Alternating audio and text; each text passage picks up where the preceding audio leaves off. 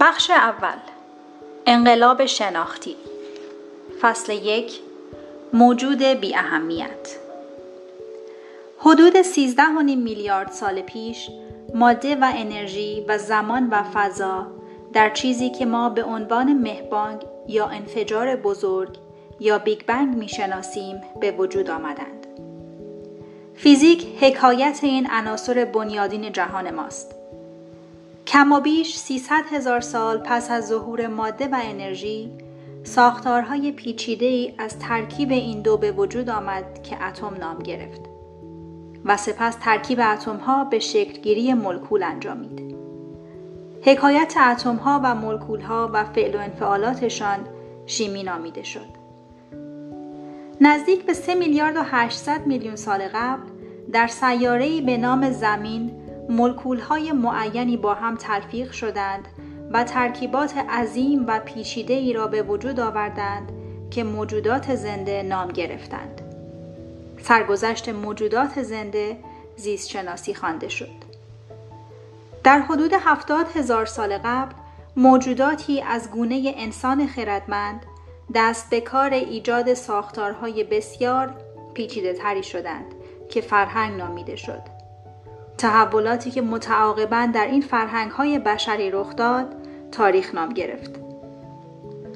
مسیر تاریخ را سه انقلاب مهم تعیین کردند. انقلاب شناختی در حدود هفتاد هزار سال پیش موتور تاریخ را روشن کرد. انقلاب کشاورزی در حدود دوازده هزار سال قبل به این روند سرعت داد. انقلاب علمی که همین 500 سال پیش شروع شد می تواند نقطه پایان تاریخ و آغازگر چیزی کاملا متفاوت باشد.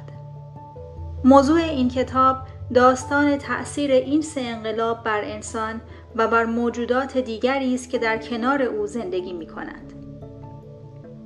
انسان از مدتها پیش از تاریخ وجود داشت. موجوداتی که شباهت زیادی به انسان نوین داشتند ابتدا حدود دو میلیون سال پیش پا به عرصه حیات گذاشتند. اما تا نسل ها بعد با هزارها موجود دیگری که در کنارشان روی زمین میزیستند تفاوتی نداشتند. اگر می توانستیم دو میلیون سال پیش گشت و گذاری در شرق آفریقا داشته باشیم ممکن بود به تصویرهای آشنایی از انسانها برخورد کنیم. مادران نگران در حال نوازش نوزادانشان کودکان شاد و خندان در حال بازی در گلولای جوانان یاقی که علیه استبداد اجتماعی میشوریدند سالمندان خسته و بیجانی که فقط می‌خواستند به حال خودشان باشند مردان تنومند و زورگویی که سینه ستبر می‌کردند تا از زیبارویان محله دلربایی کنند و مادر سالاران پیر و دانایی که سرد و گرم زندگی را چشیده بودند. این انسانهای اولیه عشق میورزیدند، بازی می‌کردند، طرح مراوده و دوستی میریختند و برای قدرت و مقام میجنگیدند. درست مثل شامپانزه ها و میمون ها و فیل ها. انسان در آن زمان موجود خارق ای نبود. هیچ کس هم حتی ذره فکرش را نمی کرد که اخلافش در آینده کره ماه را فتح کنند اتم را بشکافند رمز ژنتیکی را بگشایند و کتابهای تاریخی بنویسند مهمترین چیزی که لازم است درباره انسان اولیه بدانیم این است که او موجود ناچیزی بود که تأثیرش بر محیط بیش از گوریل ها و کرم های شبتاب یا عروس های دریایی نبود. زیستشناسان موجودات زنده را به چند گونه تقسیم می کنند. حیواناتی که تمایل داشته باشند با هم جفتگیری کنند و بتوانند فرزندانی زایا متولد کنند متعلق به یک گونند. اسب و الاغ اجداد و ویژگی های جسمی مشترک بسیاری دارند اما تمایل چندانی به جفتگیری با هم ندارند. این دو گونه می توانند با هم جفتگیری کنند اما فرزندشان که قاطر است نازا خواهد بود. بنابراین جهش ژنتیکی نمی تواند در دی ای اولاغ و اسب رخ دهد. در نتیجه از این دو حیوان به عنوان دو گونه متفاوت یاد می کنند که هر کدام مسیر تکاملی جداگانه ای را طی می کند. در مقابل سگ بولداگ و سگ اسپانیول که ممکن است از نظر ظاهری خیلی متفاوت باشند متعلق به یک گونه واحدند و مجموعه دی ای مشترکی دارند. این دو سگ می توانند به خوبی جفتگیری کنند و طوله های آنها می توانند با هم رشد کنند، جفتگیری کنند و طوله های بیشتری به وجود آورند. گونه هایی که نیای مشترک دارند تحت عنوان جنس طبقه بندی می شوند.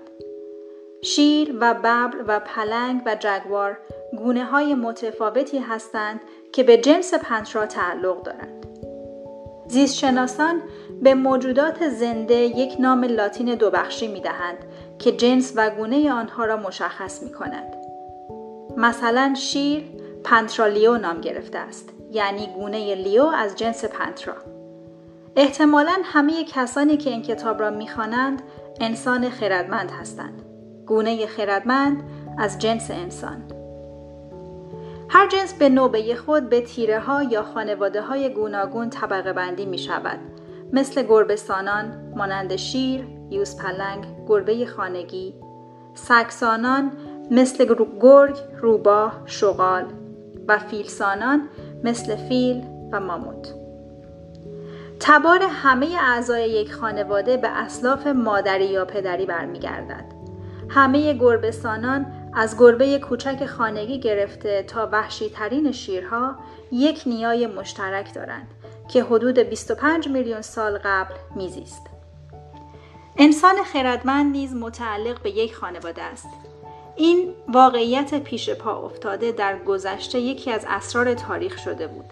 انسان خردمند تا مدتها ترجیح می‌داد خود را موجودی جدا از دیگر جانداران بدون خواهر و برادر و مهمتر از همه بدون پدر و مادر فرض کند. اما چنین نیست.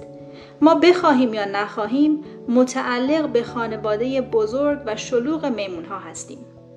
نزدیکترین خیشاوندان ما شامپانزه ها، گوریل ها و اورانگوتان ها هستند. شامپانزه ها به ما نزدیکترند. همین 6 میلیون سال پیش میمونی دو دختر زایید که یکی از آنها مادر بزرگ شامپانزه ها شد و دیگری مادر بزرگ ما.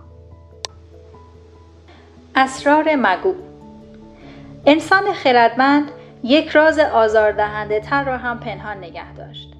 ما نه تنها خیشاوندان بدوی بسیاری داشته ایم بلکه روزگاری صاحب خواهر و برادرهای زیادی هم بوده ایم.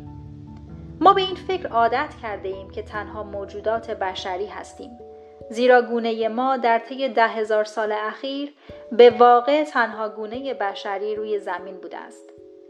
اما مفهوم واقعی واژه بشر جانداری از جنس انسان است و در گذشته گونه های متعدد دیگری از این جنس علاوه بر انسان خردمند وجود داشته است. به علاوه همانطور که در فصل آخر کتاب خواهد آمد این امکان وجود دارد که در آینده ای نه چندان دور با موجوداتی بشری سر و کار داشته باشیم که خردمند نیستند. برای وضوح بیشتر مطلب اغلب از واژه انسان خردمند برای اشاره به اعضای این گونه خاص از انسان استفاده خواهم کرد. حالان که واژه بشر یا انسان به تمام اعضای موجود جنس انسان اختصاص دارد.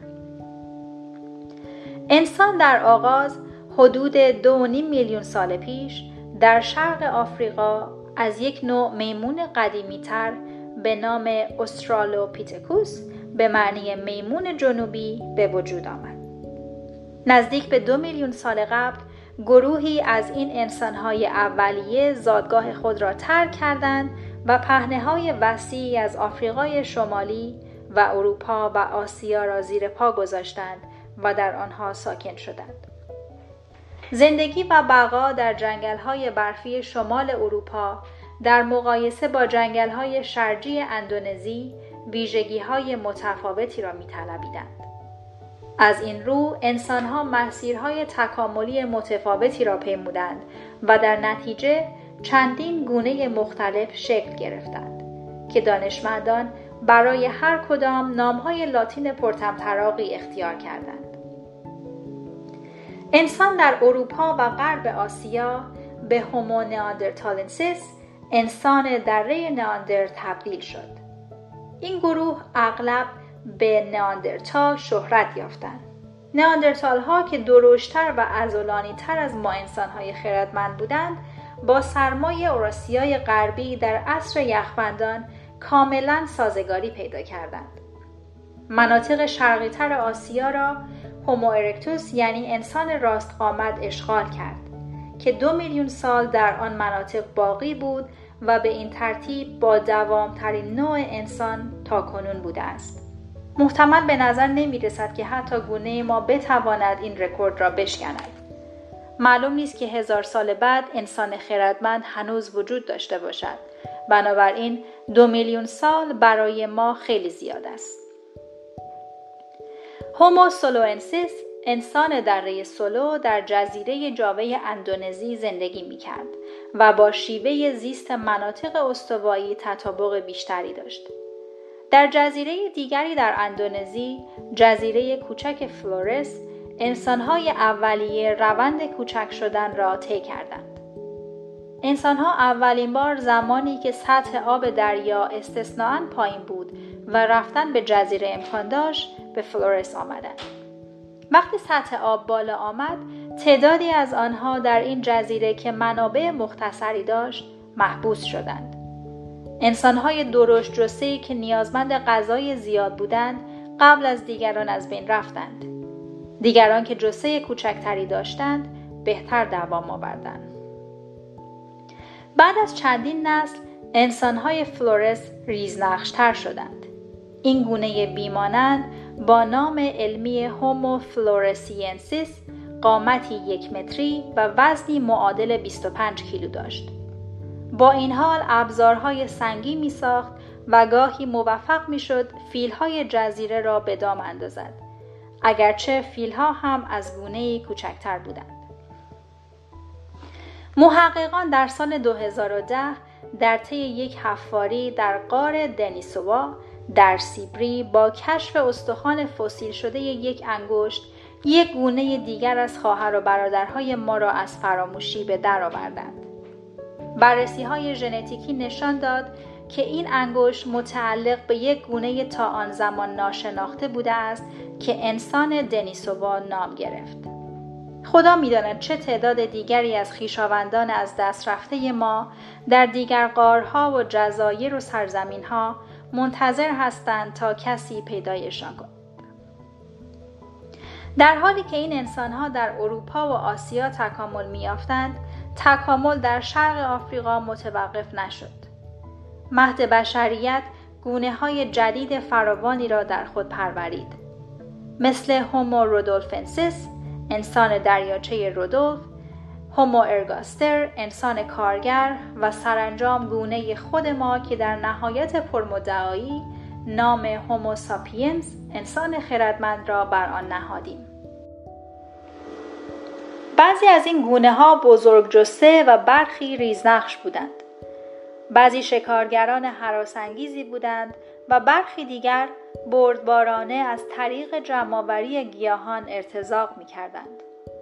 گروهی هرگز جزیره را که در آن زندگی می کردند ترک نکردند و بقیه قاره ها را زیر پا گذاشتند.